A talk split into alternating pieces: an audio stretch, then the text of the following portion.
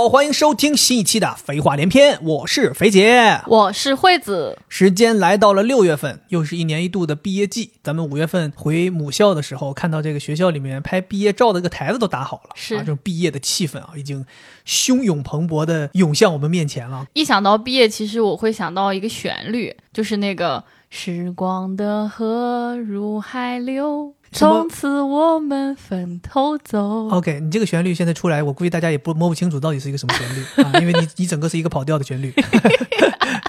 对，然后我们两个人掐指一算啊，今年也是咱们俩毕业整整十年。真的，我觉得这个十年过得真的太快了，一晃眼儿啊！我跟你讲，每年提到毕业这两个字，我都感觉当年毕业时候的那些一幕一幕啊。就马上就涌到眼睛前面了。没错，我跟你讲，我都现在都很清晰的记得自己从学校离开的那个晚上是什么样的场景。那天我买的飞机是晚上的，所以我在已经天完全黑的时候坐上了出租车，然后出租车它就开在了我们那个杏坛路上面，所以我的右手边就是我们学校的一栋一栋建筑。晚上的建筑它里面开着灯的那种窗透着光，然后快速的从我眼前闪过。其实那个时候我内心是。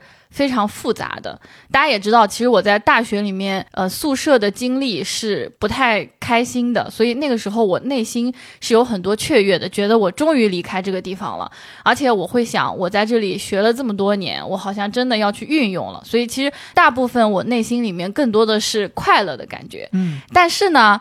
我又觉得好像毕业应该是一个伤感的时期，所以不知道为什么我当时脑子抽筋了，就是那种表演型人格障碍发作，就突然就是挤出硬挤出了几滴泪，好像自己想给自己营造一个就是毕业的这种伤感的氛围，也挺厉害啊，说说挤就能挤出来。因为当时我就觉得，哎呀，司机师傅在前面呢。他看这个小女孩毕业怎么也没有那个毕业的感觉？那你看实习师傅，实习师傅在那抱头痛哭啊，说姑娘就毕业了，都不难受吗？接上你我都不行了，我就哭的呀。因为当时其实我更多的还是兴奋的感觉，觉得哎呀，我终于要大展拳脚，憧憬了那么长时间，终于社会我来了，就干一些非常独立的事情了嘛，很开心。但是其实过了这十年，你也知道我们这十年经历了一些什么。现在回想起来，我觉得当时应该嚎啕大哭。原来社会的路这么难走，就感觉特别烫绝，非常烫绝，就应该赖在学校里不走，对不对？真的，我当时就应该让司机师傅抛锚，然后把我扔到新潭路那个西门 扔回去。对，所以我们今天这期节目就想借着这个毕业季的这个时间，分享一下我们两个人毕业十年在社会上面稍稍体会到的一些感悟，或者说我们经历的一些社会的毒打，我们的伤疤，给大家看一看。希望能够给大家一些启发，或者说帮到大家一些，然后后让大家能带走一些方法。同时呢，我们也希望在我们这一期分享的过程当中，如果我们的听众朋友当中也有跟我们一样毕业了很多年的，甚至比我们年头更长的，见过更多大场面的朋友们啊，总结了更多经验和感悟的朋友们，也希望你们把你们的经验和你们的感悟分享在评论区当中。这样的话，我们这期节目的评论区可以当做一个即将走进社会这些毕业生们，他们可以翻看的经验手册。帮即将走出校园的朋友们做一点点准备。嗯，对，我觉得说到走进社会啊，肯定离不开聊找工作、第一份工作等等这些事儿。对，首先第一个让我自己印象特别深刻的，进入社会之后给我颠覆我自己想象的一件事儿，就是你想象中的工作，有的时候并不是你想象中的工作。这话听起来有点绕啊。嗯，就其实就是当你进入一份工作之后，它并不会像你面试和渴望它的时候那么如你所愿。就有点像是那种买家秀和卖家秀的区别吗？有点类似。比如我给你举个例子啊，就我的第一份工作就是非常鲜明的例子。可能有些朋友知道，我第一份工作是进的广告行业，当时去了一家媒介公司做媒体购买这方面的事情的。我一开始从毕业就特别特别想进广告行业，但是我并不知道广告行业还分这么多类别，什么媒介啊，什么创意啊，包括有一些公关 PR 的什么工作都不知道。那个时候我就以为，就我只要是去广告，就可能是做创意，满怀信心投了很多公司，然后最后去到了一家广告公司。我当时以为梦想很快实现了，到了我最想干的地方，对吧？结果后来，哎，一进去发现完全跟我想的不一样。那你想的是什么样子？我本来以为我是可以做广告创意，我脑子里当时进到公司之前，脑子里想的都是那个美剧《广告狂人》那里边的镜头，就是大家一帮人头脑风暴对，坐在一个会议室里头脑风暴，然后唰出一个特别牛逼创意，咵出街，然后给这个品牌一下子名声大振，然后就有人说牛逼，你们太厉害了，就是你们就营销鬼才，就这种，你知道吗？结果我去了之后发现，就每天 Excel 跑数据，每天 Excel 跑数据，嗯，对吧？当时我还跟说，我说我跑数据跑到我见到 Excel 的底最后一行，完全跟我想的不一样。然后那个时候我才知道，就其实广告行业分得很细，创意部门、广告创意只是广告行业当中的一个小的分支。所以那个时候我就特别失望，然后每天度日如年。然后我那个时候经常跟同事抱怨，我说：“哎，我说我入错行了，我还特别想去做创意。正好我们有一个同事跟我关系还不错，他以前就是广告创意出来的，过来做媒介了。你知道当时同事跟我说什么？他说我以前做过创意，我为什么现在来做媒介？他说我告诉你，广告创意不是像你想的那么好干的。咱们现在做媒介，给你投的就一定会出街。”你一定能看到你接的这个广告将来摆在什么平台上面正在播放，无论是数字平台，还是投到杂志上了，还是投到广告大牌了，还是投到电影院了，你都能看得到。他说我们做广告创意当年，尤其像我们这种新人，这么告诉你们，你永远不会把你的想法付诸实践的，就是永远不会出街，没有人会用一个新人的想法的。他说我们那个时候就只能靠完全就是靠自我催眠，才能够有这种所谓的意志力，在那个行业待下去。嗯，对，反正当时我就是才意识到。就是其实很多工作我们在进入之前是有很多的幻想的，没错没错。你觉得它很美妙，包括我那个时候对于这个职业的薪资也有很多的幻想，对吧？后来真的都是一棒子把我打的就是那种满脑包，所以我第一份工作做了没到半年我就离开了，因为我发现这个行业既不是我想干的，同时又达不到我任何的人生目标的预期。对我觉得这个就是能提醒给很多即将走进社会的朋友们。当然我知道有很多人的职业可能你想的就是你要的，但是也有很多职业它和你想的差别非常的大。但对我来说，我觉得我的第一个当头一棒是我其实不知道我想要什么。你是刚毕业就有一个非常明确的目标，嗯你有一个想象中的工作，然后你很期待，然后你去追求，然后你进去了，完了你很失望，这是 你看这个多惨啊！前面就是一个美好的故事，最后是一个 BE。但我是什么样？我觉得很多人可能跟我一样，就是你完全不知道你想要什么，你只知道哦，我现在要去找一份工作，在我心目当中，我就只有这么一个目标，就找一个跟心理学相关的工作。对，其实我根本就没有想过，我更想当老师，还是更想当公务员。当时我甚至想过，我要去民政局当那个什么婚姻调解员。我觉得哦，这个东西跟我学的心理学相关，我就可以去干。我当时心里想的就是，我得有一份工作，因为我现在变成一个社会人了。就职业发展方向非常模糊。是，但当我进到我的第一份工作之后，我就开始有一种想法，就是说，哎，原来我的生活就变成这样了。我要每天二十四小时，有大概十个小时是要为这个工作负责的，所以我会想，我得要找到自己喜欢干的事儿。就是我是开始工作了，我才知道工作对我来说是一个很重要的事儿，我得喜欢它，我才能够让我的人生快乐。哦，不然每天有这么长时间在这儿干一件不喜欢的事儿是很难受的。对，所以你刚开始像我一样不知道自己想干什么，没关系，你可以在不断的试错。就比如说你第一份工作干干，发现哦这不是我想要的，那你就换。在你的工作前期，你可以去频繁的换这个工作，去找到你喜欢的东西。你不用去害怕说这样子是不是显得我是一个不稳定的人，其实也不是。我觉得寻找的这个过程并不可怕，大家不要觉得好像如果我第一份工作就干了半年我就离开了，好像我变成了一个 loser，这个完全没有关系的。我们身边有很多朋友，他们都会在进入社会的前期频繁的跳槽、换工作，寻找自己的方向。其实我觉得这就是年轻的资本，我们有大把的这种机会和时间去尝试、去寻找我们究竟适合什么。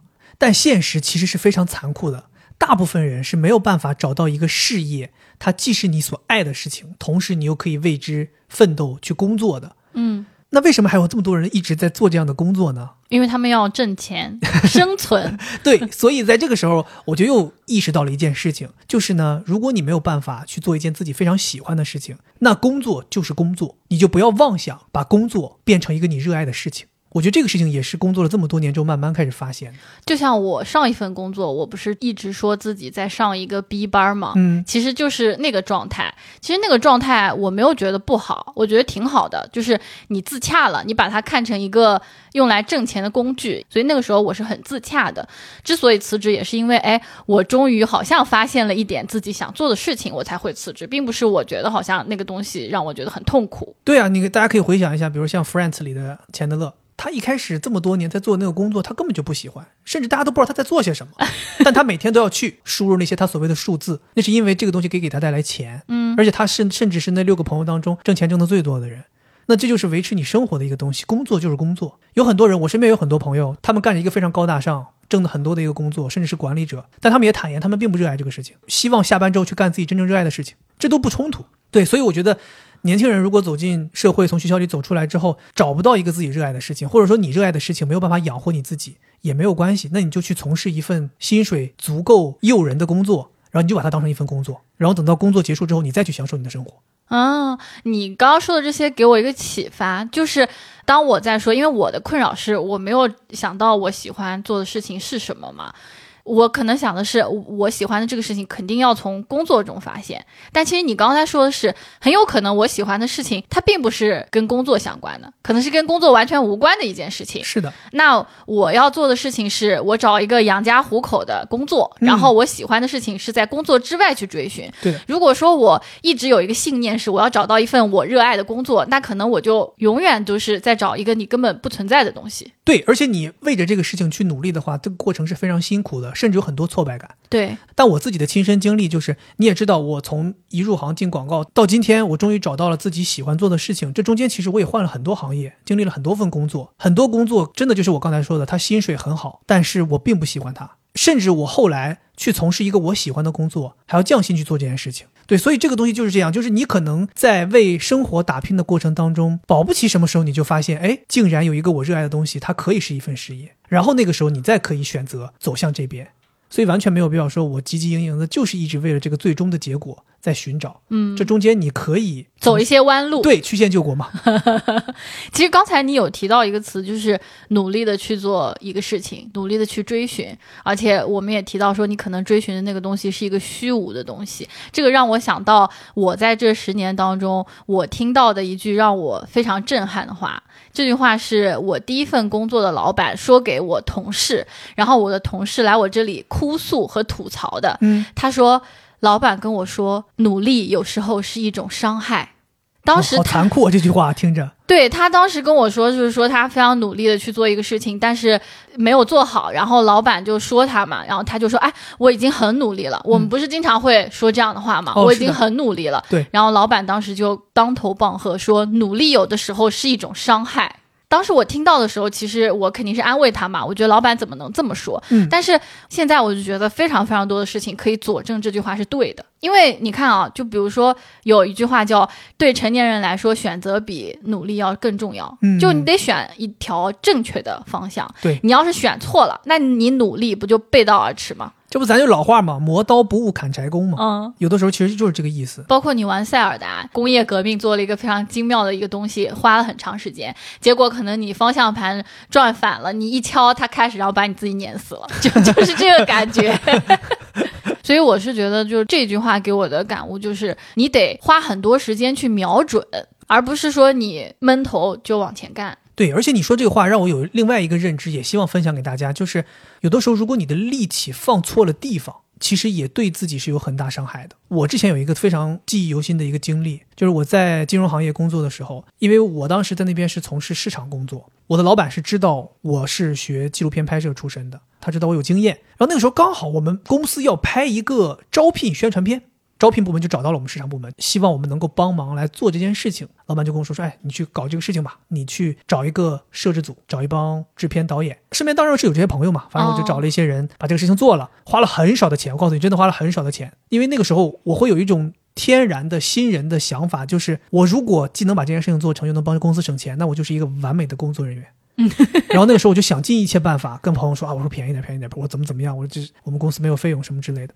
反正最后这个事儿花了我很大的精力，我甚至很多好几个周末都没有休息。脚本也是我自己写的，分镜也是我自己写的，最终剪辑的时候也是我一步一步跟着剪好了、改好了，这事情完成了。我以为我完成了一个非常厉害的事情，但最终让我非常心寒的是呢，在最后最后的工作汇报当中，这件事情它并不属于我，甚至它都不属于我们部门，我们也不是一个跨部门的合作。他只是对方的领导请我们的领导帮个忙，我们的领导让我来帮个忙，这件事情根本就不在公司的 KPI 里。说白了，我忙活了这么一大顿，变成了我们部门领导送给 HR 部门领导的一个人情。哦，那个时候我是真的不知道，就你作为一个新人，你会觉得这是公司的一项工作，这影响着公司的业务，这关系到公司的很多东西。但其实你没有发现，其实这背后它只是一个人情。我们工作这么多年之后，你会发现有好多人在职场上面是特别冷酷的。对对对，你跟他说，你说，哎，你帮我做一个事儿，你或者你说能帮帮忙，他就不，他就非常敢于说不。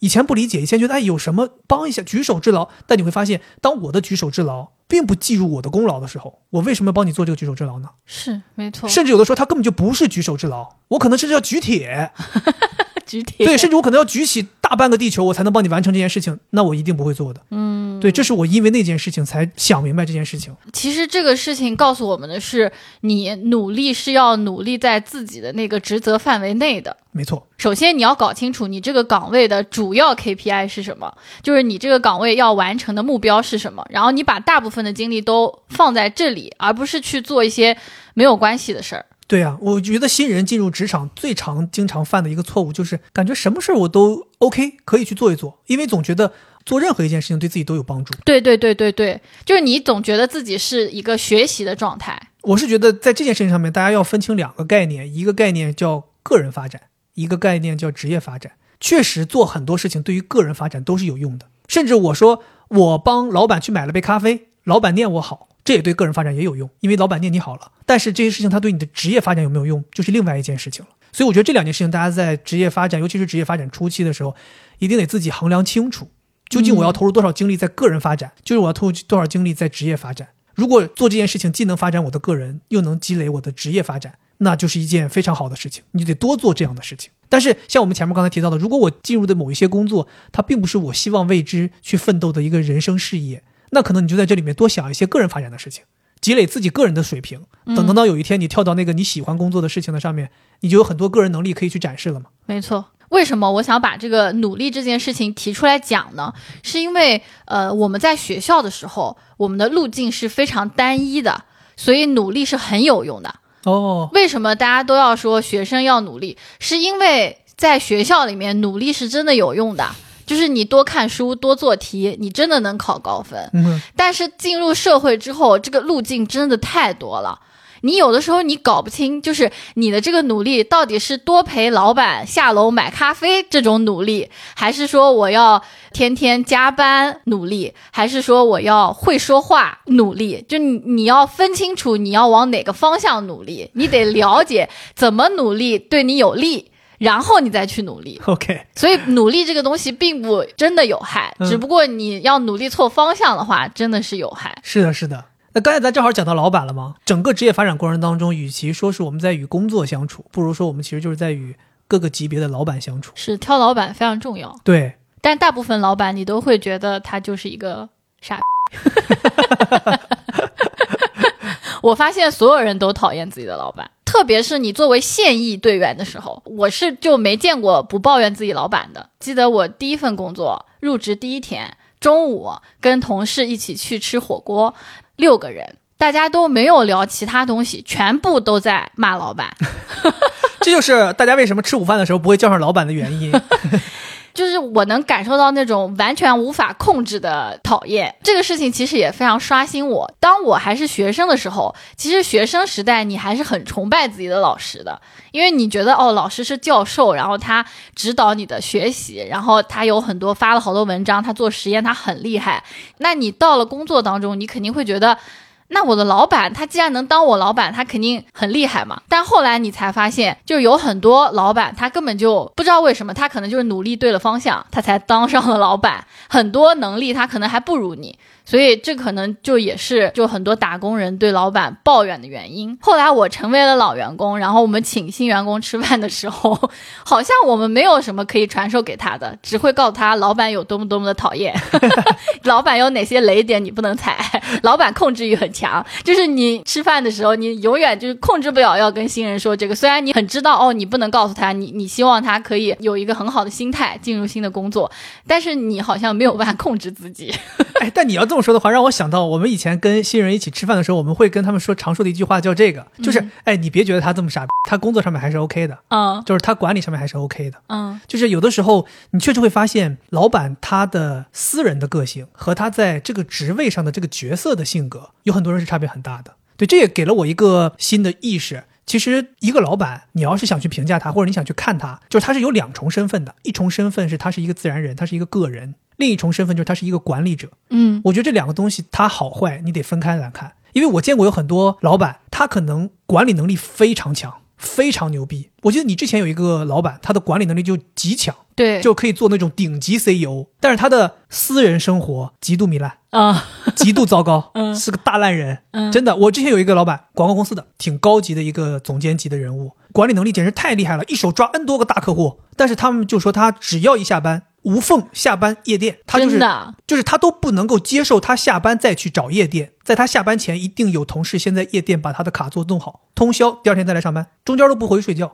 他这个精力特别旺盛，就一定要嗨。他甚至有的时候来办公室都是醉的，但他能够处理事情，看邮件、回邮件，跟外国人沟通，跟客户沟通，去开会提方案，没问题。我一开始不理解，我想说，一个人管理能力这么强，他现实中一定是一个大好人吧，一定是一个非常 优秀的人吧，对吧？但你发现哦，原来他现实中是这样。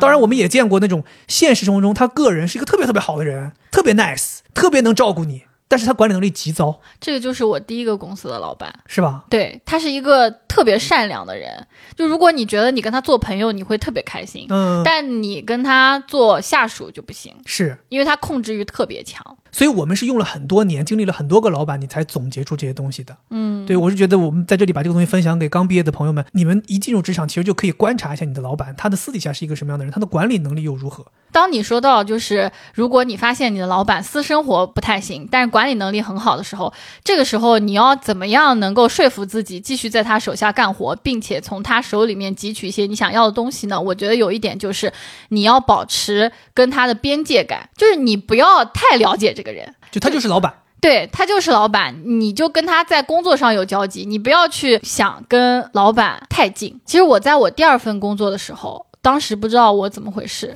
我就觉得这个老板特别欣赏我，啊，所以我就心就有点散了，哎呦，怎么回事？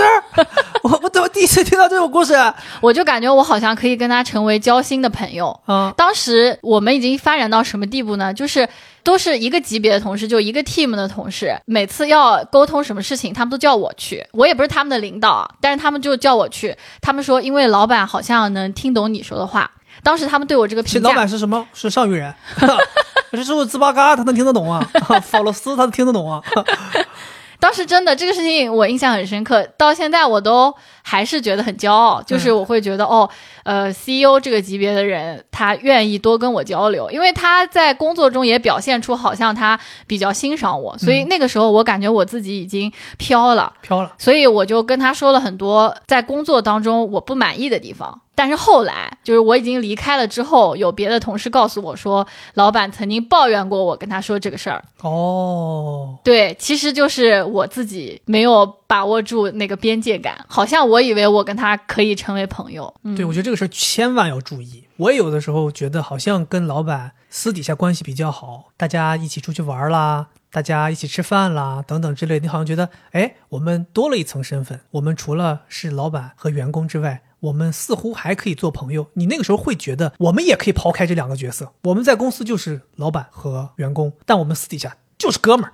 你你以为可以，但是多年之后你才意识到，就是不可能的。就即便老板跟你一起玩，跟你一起吃，跟你一起喝，但都不意味着他抛掉了自己老板的身份，拿你当朋友了。对他很有可能有他的目标，他会觉得目的。不，他有没有目的咱不知道，但他可能会觉得我是老板带着你玩，什么叫朋友？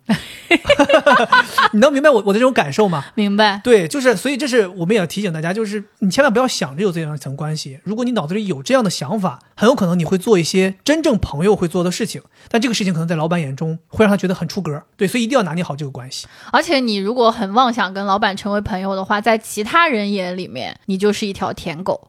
你刚才说那个，我我还有一个认知，我觉得也应该提醒大家，就在职场当中，你千万不要自作多情。你刚才典型就是自作多情，老板啥没说，你觉得啊，老板能听得懂我说话，老板我 special，真的，我真的这样认为。对啊，然后我就说了很多我自己的心里话，对，特别是很多对工作的不满。然后其实老板根本就不想听你说对工作的不满，他只想听你表决心。对，我觉得你刚才提到边界感，然后我想到这个自作多情的事儿，其实我觉得还能衍生到一个事情，就不光是上下级之间关系，其实同事之间也也要把握好这个边界感和千万不要自作多情，嗯尤其是异性之间的。哦，对，因为我之前有见到过一些人，他们可能会因为公司之间大家有一些这种所谓的办公室恋情，有一些人真的是办公室恋情，这个咱肯定要承认是有的。嗯，但也有一些人是办公室会错意，你你懂吗？就是哎，就觉得好像哎，好像他给我散发了什么信号，哎，怎么怎么之类的，嗯，哎，然后最后变成了小丑。比如说，我认为别人对我有意思，还是别人认为我对他有意思，等等，这种东西都会发生。嗯，但是为什么它会发生？为什么最终变成了会错意？为什么最后很尴尬？其实主要原因就是因为第一，你没有守住这个边界感。你要明白，你在职场当中就是不能跟同事发生这些东西的。对，第二就是你不要自作多情，你觉得好像你自己挺优秀的，哎，怎么怎么样了，人家好像喜欢你，没有，没有。是，我觉得这个是这样的，而且六维姑娘也给我讲过她的故事。她说她为什么现在对于就是谈恋爱什么之类的有些抵触，嗯，就是因为她初入职场的时候，她就觉得，哎，我我得是一个友善的人。她作为女孩，长得又挺漂亮，声音又很甜美嘛，所以当她就是去对别人表达友善的时候，有好几个男的都会错意了。哦，有一个男的，他说每次走过来都要摸她的背，他觉得特别痛苦这个事情。然后他自己本身又是一个很难跳出来去反抗这种事情的人，所以他当时在那家公司非常痛苦。之后半年之后离职，他说就是因为这个男的摸他背的原因。包括后面他又换了一家公司，当时可能以为觉得就是这个男的的问题嘛。那换了一家公司之后，他还是很友善，嗯，很友善。之后呢，又有一个男的觉得好像自己跟他有点什么了，然后他送猫猫去宠物医院，他还开车送他。嗯就有的时候你也很难拒绝这个事儿。然后有一次，这个男的就送他到他家楼下之后就不肯走了，他才意识到这件事情的严重性。之后六位姑娘说你你到我家楼下你不走你不走你就搁楼下睡啊，你就门洞，待会儿保安会来过来抓你的。你你爱在这待着待着呗，那我上楼了，嗯，拜拜，你在这待着，你别冷着啊，拜拜。他跟我说这个的时候，他是就是算是他的血泪史。从此之后，他就成为了一个就是冷酷无情的女人。哦，就是为什么他现在就是跟人保持关系，就是包括他去相亲，对那些男的都是非常的冷酷无情。然后他也相亲找不到对象，因为我也经常跟他说，我说你你就是没有必要就是板这个脸或者怎么样，对吧？嗯但是他其实就是因为这两段经历的创伤，让他导致的，就是其实对于不管男生还是女生也好，你初入职场，你可以友善，但是你要掌握那个度，你不要让人家有那种非分之想。哎，你刚才提到友善，我觉得还有一个事情也突然点醒了我，就是同事跟同事之间，有的时候大家也不能太坦诚，哦，那肯定的。交心也不能交太厉害。我是一个一直以付出真心换真心为我的个人特色的，对 对，个人特色。所以我在职场当中其实不太会说啊，我对谁虚情假意，或者我对谁藏着掖着。嗯我对同事们都是正常，就是我就是百分之百热情对大家。但是我为什么要在这儿说这个事儿？就是我希望提醒马上要进入社会的这些年轻朋友们，我不是不让你拿真心换真心，但你一定要做好一个心理准备，就是真心未必换得来真心。对，就是你，尤其在职场上面，你跟同事之间，你觉得啊，我整个敞开，一腔热血对你，但有一天对方回过头来挠你一刀的时候，你千万别觉得哇，怎么回事儿？这人生观崩塌了，别，很正常，嗯，很正常，真的很正常。对，所以在边界感这一趴，我觉得对于老板的这个边界感，其实大部分人都守得住，嗯因为你觉得他是老板，本身你对他这个权威感就有点害怕，你也不是很想跟他当朋友。但是这个同事之间就很容易，你就很容易掉进这种朋友的陷阱。因为你初入职场嘛，那我们在学生时代的时候，你课题组的同学，对吧？你同一个寝室的同学，都是你最好的朋友。到了职场，你可能心里面想的也是，那我们朝夕相处，我们中午还要一起吃饭，晚上可能也一起什么 K 歌，嗯周末还出去逛个街，就是你会觉得好像我很希望跟我的同事也搞好关系，产生更深的连接啊。对。但是你没想到的是，其实，在职场当中，很多人都是戴着面具的。哦，就我觉得面具这个概念，大家一定要知道。我有一个朋友啊，他自己是完全不戴面具的，嗯，是一个特别特别热情的人。他只要是我吗？不是你，是另外一个女生。哦，他每次到一家新公司，或者他换房子，他合租的人，以及他到了新工作旁边坐的人，他永远给你的反馈，第一天他就会告诉你，啊、我这个同事真的太好了，啊，我这个呃一起合租的这个女生真的太好了，每次他都这样跟我说，就感觉这个人已经是他最好的朋友了。哦，我每次都跟他说，人家就是客气一下，对吧？你不要就是觉得好像他真的跟你很好了，而且他有的时候还会很很容易被人欺骗。就职场当中有一类人，他戴上的面具是那种假的没戴面具。人皮面具。你刚入职，他马上就跟你讲一些掏心窝的话。说啊，这个公司就是有一些什么什么问题，就听起来他好像很真诚，但是其实你要小心，就他只是通过这种形式，就假装说啊，我没有戴面具哦，我是一个就是跟你交心的人，你以后也要跟我交心哦。这让我想到了你以前工作那个双面间谍，感觉就是类似于这样。这个叫什么双面面具啊，随时切换。对，所以我是觉得，就是面具这个事情，第一你要识别，就是大部分人都是戴面具的；第二你自己也要戴面具。对，买几副面具备一备啊，淘宝上面一次下买一些，带带在包里。王鹤棣那个面具戴在身上。对，而且你这样说让我想到，就是我回头想了想，我工作这么多年。职场上的朋友，其实你会发现，大家在同一份工作当中的时候啊，那个关系真的非常好。就是那个关系会让你有一段时间会误以为，我们真的除了同事这层关系之外，真的有朋友这层关系。就大家甚至会想着说，哎，我们要不要周末约出来玩一玩？我们是不是要互相去对方家里做做客，一起打麻将？对，甚至说，哎，你生孩子了，我去你家看看小宝宝，当他干爹什么之类都会有。当他干。对，就都会有这种想法，但是无一例外，就是你会发现，或者说极少极少情况会有这种大家各奔东西，离职之后还依然能是朋友的。对，其实我觉得工作当中会让人产生一种朋友的感受的一个很重要的原因是，你们真的很像是战友。嗯，就是你们确实会共同为了一个目标前进。真的是这样。对我记得我第一份工作，曾经有一次做过一个梦，就梦到我们同事这个办公室要去打日本鬼子，然后我们的老板就躲在那个战壕里面，一声令下，同志们冲呀！然后我们就一起冲上去了。就其实这个梦就是表达了我其实对老板不满嘛，就是老板他只会在那指挥，让我们冲锋陷阵，但是我的同事全部都是我的战友。第二天你上班发现同事们都穿的八路军的衣服。同事们说：“哎，你敲呢？” 真的，因为就有的时候你们会为了同一个目标一起去努力，这个感受确实是很好的。是的，是的。就我会觉得，当我们在工作当中真的为一个目标奋斗的时候，我们就努力奋斗，但是尽量不要发展太多私下的关系。对，把那种美好的感受让它留在办公室。没错，你可以在自己的个人生活当中再有另外一帮朋友。对我觉得这个也很重要，就是有同事，同时又有另外一帮朋友。这也是大家在社会当中生存的一个非常能够提升幸福感，或者说治愈你，或者说让你有一些解脱的一个方式。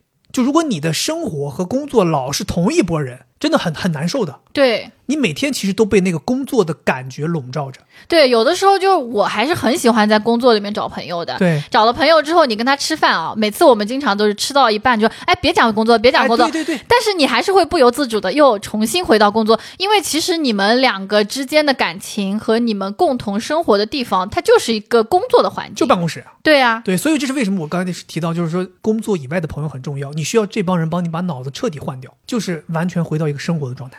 其实就是你生活当中会遇到非常多的人，同事就是同事，朋友就是朋友，爱人就是爱人，亲人就是亲人，尽量不要把他们混淆。如果要是这四个角色都混淆了的话，那应该是在一个家族产业里边工作了，那就完全没有问题了。你想交什么朋友就什么朋友，在我自己的王国里，我还用讲规则吗？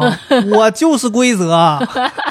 刚才我们不是讲到，我们有的时候需要一些工作之外的朋友帮我们换换脑子吗？对，其实就像我们前面提到的，他工作就是一个工作，它并不是你生命的全部，也不是你生活的全部。除了工作之外的这些时间，其实恰恰是我们应该好好利用的，这个东西才能够真正的去决定我们的个人成长，或者说来提升我们生命的幸福感。是，我觉得这个完全是我的十年血泪史最重要的一个经验，是吧？最重要的一个经验，请大声说出来。你现在计划要放多少精力在自己的业余时间？请你把这个时间和精力乘以三，就是你要花原本计划更多的时间精力去丰富你的业余生活。就刚进入社会的时候，大部分人。都会觉得事业是我的第一位，嗯，因为我们从小被教育的就是什么年龄做什么事儿嘛。对，那你是学生的时候，你就是努力学习；你进入社会之后，大部分人可能觉得，哦，我要挣钱，我要努力工作，我要升职加薪，对吧？我当时也是这么想的，甚至会在工作之余还去丰富自己。我就会觉得，哦，我上班的时间不够，我下班我还要再努力。包括我也会去想，哎，我是不是要考个什么证啊之类的？给自己报了个夜校。工作之余，我没有花很多时间去享受这个社会。但其实我现在想想啊，就是真的做的非常错。就我延续了我学校里面那一套，我就觉得好像学习的方式就是这样一种，就输入、输入、输输入嘛。但是到了社会，更多的是体验型的。而且你要学习的不只是工作的技能，还有生活的技能。如果你在业余时间，你还是在那种学习工作的状态下，你就没有时间去体验这个社会，你没有办法走到公园里面去看一看，你没有办法去超市里面看一看，你没有办法去逛街去体验其他的东西。包括你，如果花太多时间在工作学习当中，你没时间去社交，你就感受不到不是学生作为一个社会人，在这个社会场景下是怎么社交的，嗯，你就没有办法在这些方面去成长。其实我是有一种认知的，就是上班的时间它不属于你，它属于公司；下班的时间它才属于你，所以我们更加要好好的利用下班的时间。之前不是有一句话是一句英文，我不记得英文怎么说了，但我记得它大概的那个意思，我翻译成中文就是类似于你只工作不玩乐，那你就是个傻逼，就大致是这么一个意思，就确实是这样的，对对，就是你一定要花更多的时间去伺候自己，去愉悦自己，应该在日常生活当中多培养一些属于自己的爱好，除了工作以外的爱好，嗯，对，比如你就是一个非常鲜活的例子。我记得我之前有一段时间，你经常跟我说，你说好无聊啊，不知道干什么呀。我说你确实无聊啊，因为你没有什么爱好，你很难找到你一个真正的爱好。我们俩这么多年说了很多之后，你也慢慢的开始发现，你想，哎，我现在是不是要培养一个爱好？我现在哪怕强迫自己去坚持。比如像你现在会定期去做瑜伽，或者你会觉得我应该去看一些电视剧，看更多的电视剧，包括看书等等之类的。你会觉得我得有一个自己能够坚持下来的事情，来消耗我的时间，或者说来让我的时间过得更有意义。嗯，对，这就是我们慢慢应该去培养的事情。就我是觉得这个爱好是什么都可以，就它可以是去玩儿，它也可以是吃喝，嗯，它也可以是购物，对，它一定要是一个非常进入日常的东西。嗯，对我特别不喜欢就那种非诚勿扰那种节目，咵上来一个男嘉宾，咵上来一个女嘉宾，你有什么爱好？我爱好旅游。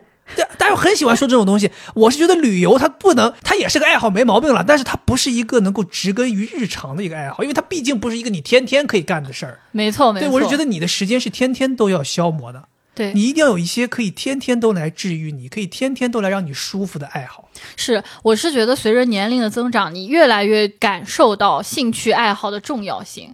因为你在读书的时候，你是有明确的要干的一件事情的。当你进入社会之后，除了工作之外的时间完全属于你的时候，你真的不知道你要干嘛。如果你真的不知道你要干嘛的话，你就会被困在学生这个角色里面走不出来。当我们进入社会之后，我觉得有一个角色的变换，就是从学生变成一个社会人。或者变成一个更加自由的人。有的时候，我觉得自由对于我这种没有兴趣爱好的人来讲，像是一个诅咒。就你的时间很空白，你不知道怎么填补了。像我这种人，其实就是始终把自己困在一个学生的角色里面，这个角色非常非常的单一。其实我觉得你刚才这个形容，就有点像是你走进社会，其实只是校园的面积扩大了。对对，我觉得这一点非常重要，这是我也是我现在突然想到的。我形容这种感觉，就是我好像永远把自己困在一个学生的角色里面。嗯，我要做的事情就是学习和产出。但其实我毕业之后，其实学生的衣服从我身上已经脱掉了，我成为了一个妻子，成为一个儿女。到了菜市场，我就是一个顾客；到了电影院，我就是一个观影者。但是我好像不太能够转换，我总觉得那些事儿在我脑子里面是没有的。就像我总是说，哎呀，我好像在家里面总是想不起来我要去把家里面的碗洗一下，或者我要去定期换一下我们衣橱里面的衣服。其实不是我懒，或者我不想做这些事情，而是我的角色不能灵活的转换。包括我看不到自己身上的多面性，我总觉得我应该坐在那儿看书学习。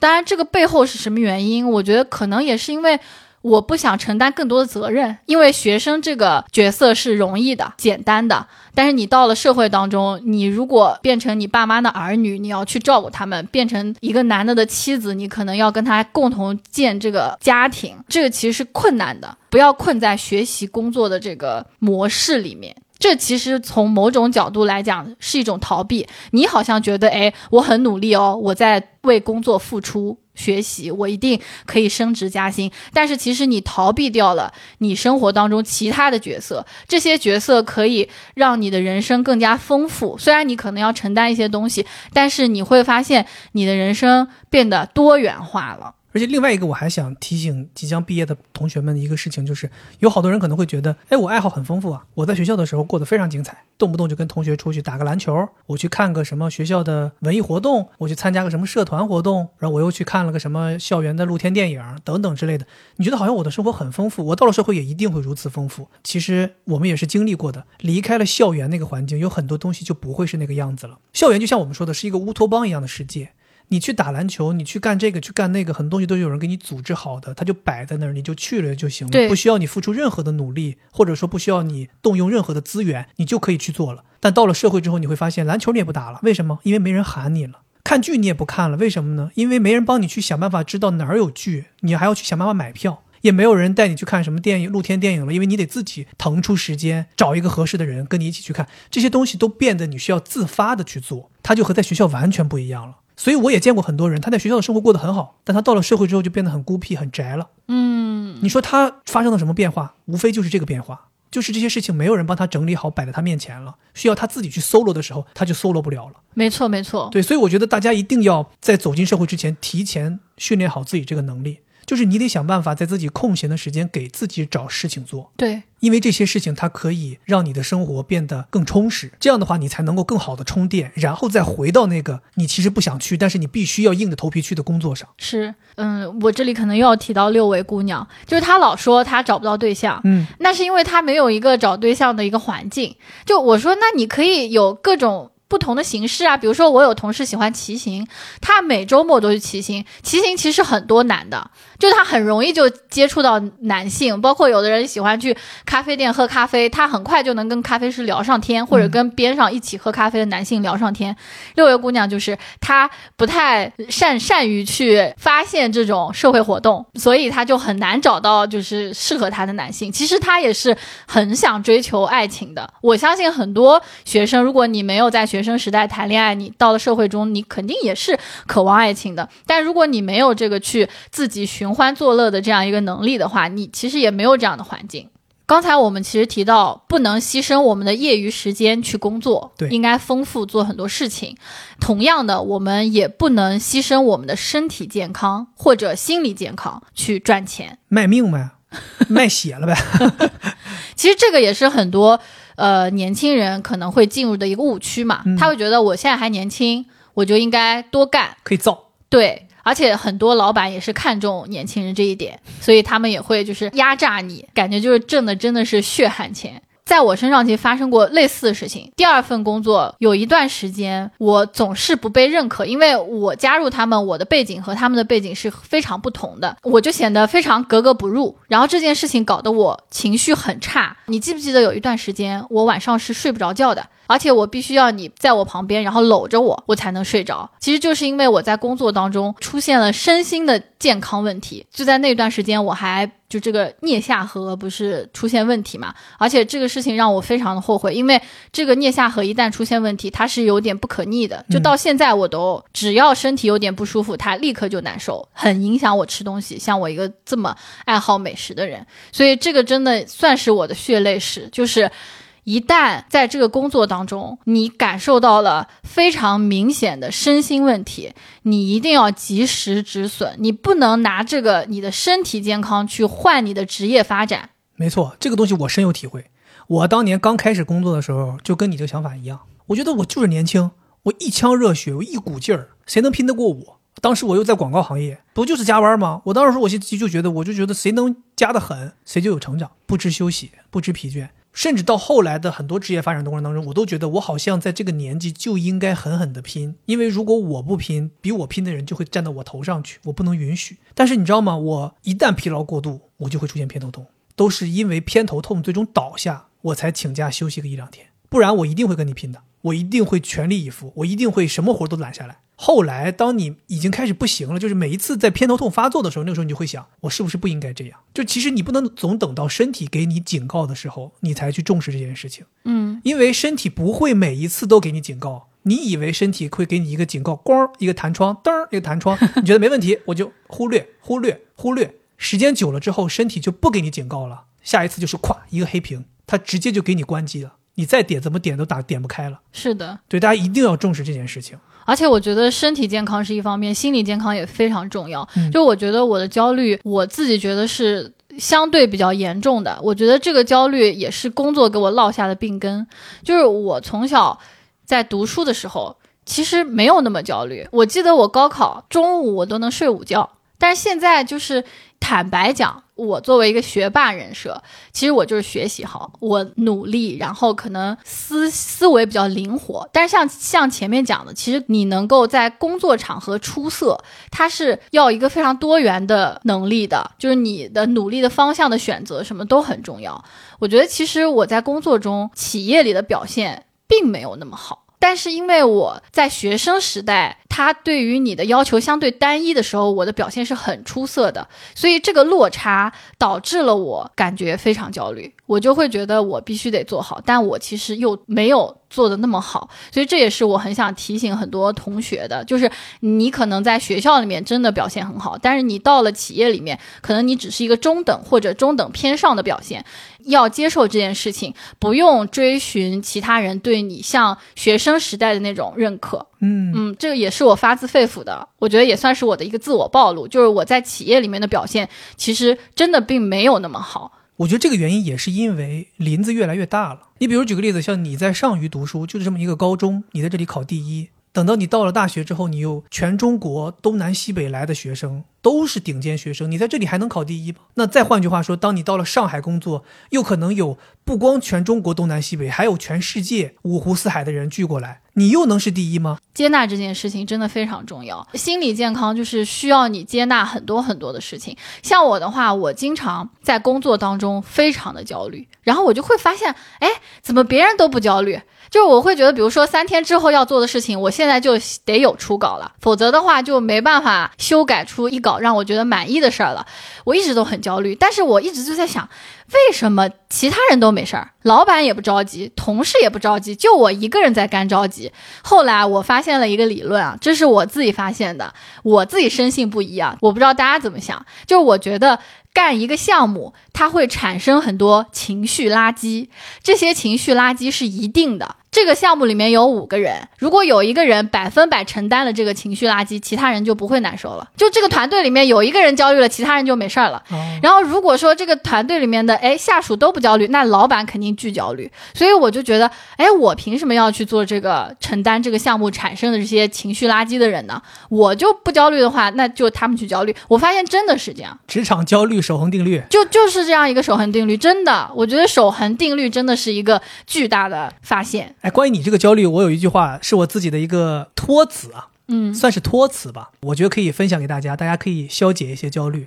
就大家经常会说，哎，这个东西我哪天哪天给，我今天给，明天给，会有一个这样所谓自己给自己一个实现，所以有些人就会焦虑了啊，我这万一做不完怎么办？但我跟你讲，我有一句话就告诉你，只要不过十二点都是今天，所以别着急，就别着急。就是你如果答应了今天给，哪怕晚点给你也晚点给，大不了你晚点给的时候说句 sorry，或者说句哎不好意思跪下了，给晚了。嗯，就是我这句话虽然不是说百分之百正确，但是我是觉得可以消解一下大家的焦虑的。就是只要没过十二点，都是今天 我想给大家的话就是，只要你不焦虑，焦虑的就是那个人。啊。对，然后另外，你刚才提到身体健康和心理健康嘛，其实我觉得健康这个含义应该要再扩大一些。有一些健康问题，它可能是潜移默化在影响你。比如我有一个特别深刻的经历，就是会出现过劳肥，一些亚健康的事情。嗯比如说面色有问题，比如有些人会出现肠胃问题，对吧？就包括我以前有同事，他特别容易疲劳，一查血脂过高。其实这些问题你看似好像我也不算病，它不是那种一下子让你倒地或者说卧床的病，但是这些潜移默化的亚健康也都非常影响你接下来的人生发展，或者说它会让你这辆车速度会越来越慢。所以你就要知道为什么我之前在我们上一期节目当中，我们说要把你的这种产能分布到你人生的完整的长河当中，就是因为这样。你如果前期干得很猛，你真的有可能后期你这个车就抛锚在路上了。嗯，对，这是为什么我听到很多以前我们有很多朋友做咨询行业，他们最常说的一句话，可能很多行业都会说：三十买车，四十买房，五十买坟地。你一跟他提出啊，你说你们职业好厉害啊，你们挣好多，他马上就跟你说这句话。他说你别看我们很厉害，我们三十买车，四十买房，五十就买坟地，就是他们真的很清楚自己是在用生命换钱。对，当然我也客观的说，能拿生命换钱的人也很厉害。对，但是只是我们会在这里头把我们自己的一些感悟分享给大家。对，就是我们当然不希望大家用生命去换钱。我们随时要对自己的身心健康保持警惕，这属于不可逆，你知道吗？就是它没有办法让你重来，不像工作，好像你这个工作不行，我换一个，总归是可以重来。但身体这个东西真没有办法重来。你刚才说的这个关心自己的身心健康这件事情，其实是爱自己的一种方式。咱们现在很多人知道怎么爱别人，但是不知道怎么爱自己。对，所以我觉得在进入社会之后，大家一定要更好的去爱自己。因为离开了校园，可能没有那么多人去爱你了。对呀、没有老师，没有学校，没有这样的一个乌托邦的世界，没有那些好朋友去爱你了。你需要自己去爱自己。其实说到身心健康这个事儿，其实很多听众可能会觉得，又不是说我们真的想造自己的身体，我们不得已啊，不得挣钱吗？不得有生活压力吗？其实我们也很理解。这就说到我认为一个非常重要的建议了，或者说一个经验了，就是你在工作的过程当中一定要储蓄。虽然很多人会说，哎，那我们刚工作挣这么点钱，花都不够花，我们怎么省？我们怎么储蓄？你这不在说风凉话吗？其实我我当然很能理解，但是我觉得你再少，你要拿出一些钱，强迫自己拿出一些钱，想办法存下来。为什么我觉得存下来很重要？是如果有一天你真的不想干了，如果有一天你真的想把公司开了，如果有一天你真的说我想要去做自己的事情了，我想要歇一歇了，那你的这些储蓄就是你的底气。你有多少储蓄，你就有多大的底气。因为我之前有一个朋友，算是我的同事，有一段时期大家就人心不定，然后他就说，他说，哎，公司干得很不开心。但是他说了一句话，他说，我只要再干两个月，我就够多少多少钱了，我就要去云南待上三个月，我什么都不干。他是有一个数字的，他说我只要攒到这个数字，我就可以去完成一个我逃离职场三个月这样的一个梦想或者说计划。然后那个时候我会觉得他在讲这句话的时候，他是在闪光的，然后我很羡慕他，因为那个时候我在想，我好像没有这样的计划。但我会在想，我是不是有这样一笔储蓄呢？可以让我有一天有这样的想法的时候支撑我呢？所以我觉得储蓄在年轻人刚进入社会的这个阶段，大家一定要哪怕强迫自己也要进行。对，就你说到这个哈，你说的这种是那种主动储蓄，但是我大部分都是被动储蓄。什么叫被动储蓄？就是当我刚入职场的时候，其实父母也知道你是一个刚工作的人，所以他们呢会很希望可以帮助你，所以哦他们会对你进行一些利益输送。比如说在淘宝上面买东西，他们不太会，他要你帮他们买，买了之后呢，我爸妈就是一定会多给你，这样你不就多出来一些钱吗？我给他买了一个两百块钱的东西，爸妈一下转了七百万，爸妈说稍微多给你一点啊，这多多的你就留下吧。你这属于开玩笑，嗯，但是实际上真的很多，比如说过年过节啦，他们可能还会给你发个小红包。然后像我们不是装修房子，然后装修完之后入住的时候，他们也给了一些红包嘛。暖房嘛。对，这些东西都被我存下来了。对我刚才就想说这个事儿，年轻人可能自己挣的这些确实可能都花了，攒不下太多，但是有一些这种利益输送，家长的利益输送，或者说你那个时候刚进职场还能收到压岁钱的时候，逢年过节不是还拿点压岁钱吗？对，其实就这些钱，这些零零碎碎的，你别觉得好像哎钱一到手又有钱了，马上又花了。对，你把这些钱可以省下来，就是你明确分清哪些钱，比如我的工资就是消费用，除去工资的其他收入，比如哪天刮刮卡、刮刮乐中个五块钱，你把这五块钱存下来吗？对吧？就这个意思，积少成多嘛。你不去积累这些，就像我说的，你真的没底气。你哪怕有一天生病了，你都没有抗风险能力。对，我觉得就是储蓄，除了是我们有一天想要这个世界的时候，我们的底气之外，还是我们的一个抗风险的能力。万一有一天你真的被关机了，你真的倒下了，你总不至于说啊，我不行，我不去上班，我吃不上饭了，不至于吧？对，对不对？主要是现在这个社会好像非常鼓励消费，所以年轻人可能就会花很多钱去消费，他就没有办法把这个钱存下来。消费我也认同，对吧？对因为我自己也有的时候会跟自己说，钱可以再挣，好东西没了就真的没了。但消费你也要根据自己的能力去消费。对，，就是这个意思。我觉得借贷是我非常讨厌的一件事情，除非是要购入大件儿。如果你是日常的这种开销，有多少钱办多大事儿？哎，你说到这个，让我想到一个可以分享给大家的，就是聊到钱嘛，进入社会之后千万不要攀比。学校里边，你就算攀比，也攀不到什么程度。咱讲心里话，在学校你能攀到什么程度？食堂谁多打个菜，谁打了一斤米饭，这算什么攀比？能花几个钱？真的，谁去什么超市多买两瓶水，能花几个钱？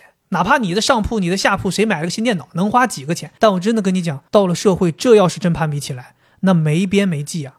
我之前听过一个最让我觉得很心痛的一个攀比，可以说是攀比，也有可能是他自己的就人生规划的一个目标啊。那个时候我们在金融行业，在陆家嘴上班，你也知道陆家嘴大部分人都是搞金融，投行很多人。就是我当时在吃饭，我听到一桌人在说话，有一个男的就说：“他说，哎，我刚刚攒够钱，买了一套三百万的房子，想要跟我的主管住在同一个小区。他说，但我的主管前两天换了一套五百万的房子。他说，我现在要想办法赶紧挣钱，把我这套房子卖了。”去跟他住同一个小区，可能一方面他想挤进这个圈子，你在这样的一个环境，大家都是这样的生活，你也想过这样的生活，对，但你却没有考虑过你究竟有没有这样的能力，或者说你够到了，但这个压力是不是一旦中间出现一些纰漏，你就把自己压垮了？就之前不是有很多新闻讲一些那种大厂的程序员或者一些大厂的高管，他们过得非常好的生活，但一旦有一天失去了这工作，他们很多还款压力导致他们甚至跳楼自杀。对，就这个事情，咱不是说都是这样，只是说有这样的情况出现，很可怕。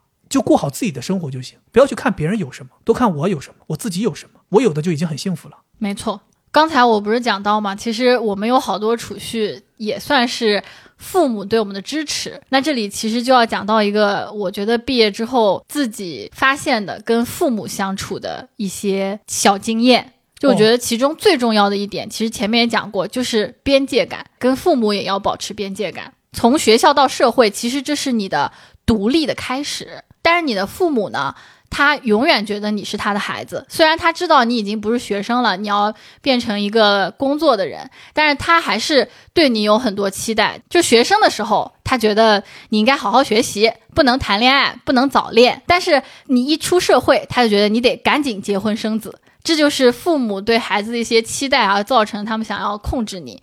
但其实你不需要去满足他们的愿望，这是他们的期待。期待是否会落空？落空之后要怎么办？是他们要去做的事儿。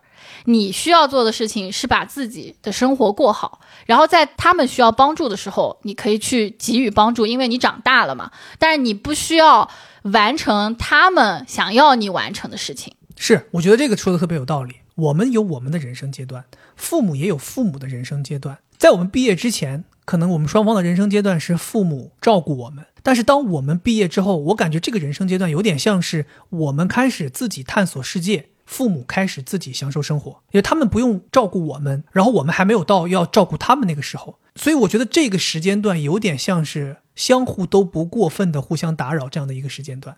嗯，也就是说，你有需要帮助的时候，你可以向父母求助；他们有需要你帮助的时候，他们可以来向你求助。但是如果没有需要对方帮助的时候，大家不要过分的夹杂在一起，就像你说的，相互控制，或者说你脱离不开他们。大家一定要有彼此的空间。我现在跟我爸妈的关系就是这样，就是我们一个礼拜可能就打一次电话，在这此之外，我们可能也不会有什么太过分的联系。然后偶尔我妈会来一个电话，说：“哎呀，家里有什么东西不明白了，你也有空的话，你跟我说一下。”我要是没空，她就说没空就没事儿；我要是有空，我可能就跟他三言两语把这事儿讲明白了。或者说，有的时候我会跟她说：“我说，哎妈，我说我需要你帮我在大连办个什么什么事儿，或者你需要帮我买个什么什么东西，帮我把家里什么什么东西弄过来。”但是他们从来不会过问说：“啊，你现在工作今天怎么样？你现在做什么？你今天吃了吗？喝了吗？假期去哪玩？”他们都从来不会管。他们觉得你想干什么就干什么，你有充分的自由。我也不在意他们在干什么。就说经常打电话一问哪儿了，哎，不在大连，哎，出去玩了，还动不动什么去这儿了，去那儿了，都是自由。我们要求这个世界给我们自由。我们也要给父母自由，父母也要给我们自由，也是我们能够在这个社会好好的去完善和独立自己的一个过程。对，我觉得你说的特别对。爸妈和我们都有自己的人生阶段，他们应该过好他们的生活，我们应该过好我们的生活。我觉得这样大家都开心。就像我觉得我爸妈不受我的打扰，他们很开心；我不受他们打扰，我也很开心。但我们又会在双方需要彼此的时候出现。对，这是一种非常良性的关系。我爸妈，我觉得他们也很好。他们经常跟我说的话是：“你们现在年轻人的世界，我们是不懂的，你要自己去做判断。我相信你可以做出正确的决定。”太有力量，我觉得这话说的太有力量了。就这种话，看似好像没有帮你什么，但是他给予你的那个支持，其实恰恰是你最想要的。对，因为我其实是很相反的，我是一个有点难以脱离父母的人，他们主动在放手。让我能够就是摇摇摆摆的到现在，就因为我经历了十年了嘛，十年了，我不能说我完全脱离，还有点粘连，但是 我在努力做这件事情。好的，看我们今天跟大家也是分享了这么多内容，其实，呃，我们也不好意思，就是我们两个人其实有点边说边思考，有很多东西也是真的因为对聊了起来，我们才想到的。是所以可能逻辑上呀，或者说我们在讲的过程当中有一些混乱的地方，或者说有一些东西可能想的不够周全。但是就像我们所说的，这就是我们两个人进入社会这十年的一些思考和感悟。我们即便到现在录节目的时候，也依然在继续的思考和感悟。嗯所以我们很希望把这种真实的经验和感悟和想法分享给所有的听众，无论你是即将毕业的，还是还在学校的，还是已经毕业了多年的。然后我特别想讲的一点是什么呢？今天大家听过的内容，其实我自己推荐是你们可以全都忘了，用一个一些什么记忆消失术忘掉。为什么？因为我总觉得很多弯路是一定要自己走的。就我真的有这个感受，因为我们刚进入社会的时候，其实也有人跟我们讲过很多类似的事情，但是你听了你就觉得哦有意思，有期待。我是觉得我们这些内容也许可以给大家一些期待和好奇，大家自自己去探索一下，是不是像我们说的这样？很有可能不是这样，因为时代不一样了。我们这十年是这样的十年，你们的那十年是另外的十年，所以我是觉得有些弯路大家要自己走。而且自己走完了之后，这个记忆点更强烈，对，所以你要走出自己的路，更好的成为自己，而走出不是自己的弯路是吗？走出自己的盘山公路。很多时候，呃，前辈他总是希望就是后辈可以不要走自己那条错掉的路，但是呢，就是好像每个人都不会听，就一定要自走出自己的路。不撞南墙头不回嘛。对，然后最后有一句话要送给大家，这个也是六维姑娘送给我的。她说：“你要更好的成为自己，而不是成为更好的自己。成为更好的自己，好像有一假设是你现在不够好，你要变得更好。但是更好的成为自己，是把你自己发扬光大。你要看到你自己的潜能，然后更快乐的做好那个你自己。”对，同时我觉得大家还年轻，千万不要太早给自己下结论，千万不要觉得好像我做了一些什么什么事情我就成功了，或者我做了一些什么什么事情我就失败了。我觉得我们两个人还在探索的过程当中。对我现在都很迷茫，嗯我不知道我自己将来会变成一个什么样子的人。可能我后面也是悬崖峭壁，但是我也不是很怕，因为前面悬崖峭壁你就跌跌撞撞也过来了。对，有待探索的人生，或者像你说的，还有一些模糊和迷茫的人生，其实也是一种快乐，因为你至少不至于看得太清楚而失去了兴趣。对，你还会愿意继续的摸索着走下去。所以，我们真的希望这一期节目能够，我不能说帮到大家吧，因为刚才惠子说希望大家听完之后都忘掉嘛，所以我是觉得能够带领大家产生一些思考，最好是产生一些属于你自己的思考，这是最重要的。我们虽然分享了这么多，但我们一定不是希望你按照我们说的去做，我们只是希望带动大家一起来思考这件事情。你如果能产生属于你自己的观点、感悟、方向，我觉得这都是非常有价值的。对，这个其实也是我觉得学生和社会人的学习方式最大的不一样。学生可能就是老师讲什么，课本讲什么，好像似乎有一些道理，有一些真理在那里。但是你进入社会之后，你的学习其实是不断的思考和复盘，甚至是在一些失败当中汲取的。读书的时候是有标准答案的，走进社会之后，你的生活、你的人生就没有标准答案了。希望大家能够在走进社会之后的日子，用自己的笔写下自己的答案。对，活出你自己的人生。OK，以上就是这期节目的全部内容，咱们下期再见，拜拜。拜拜。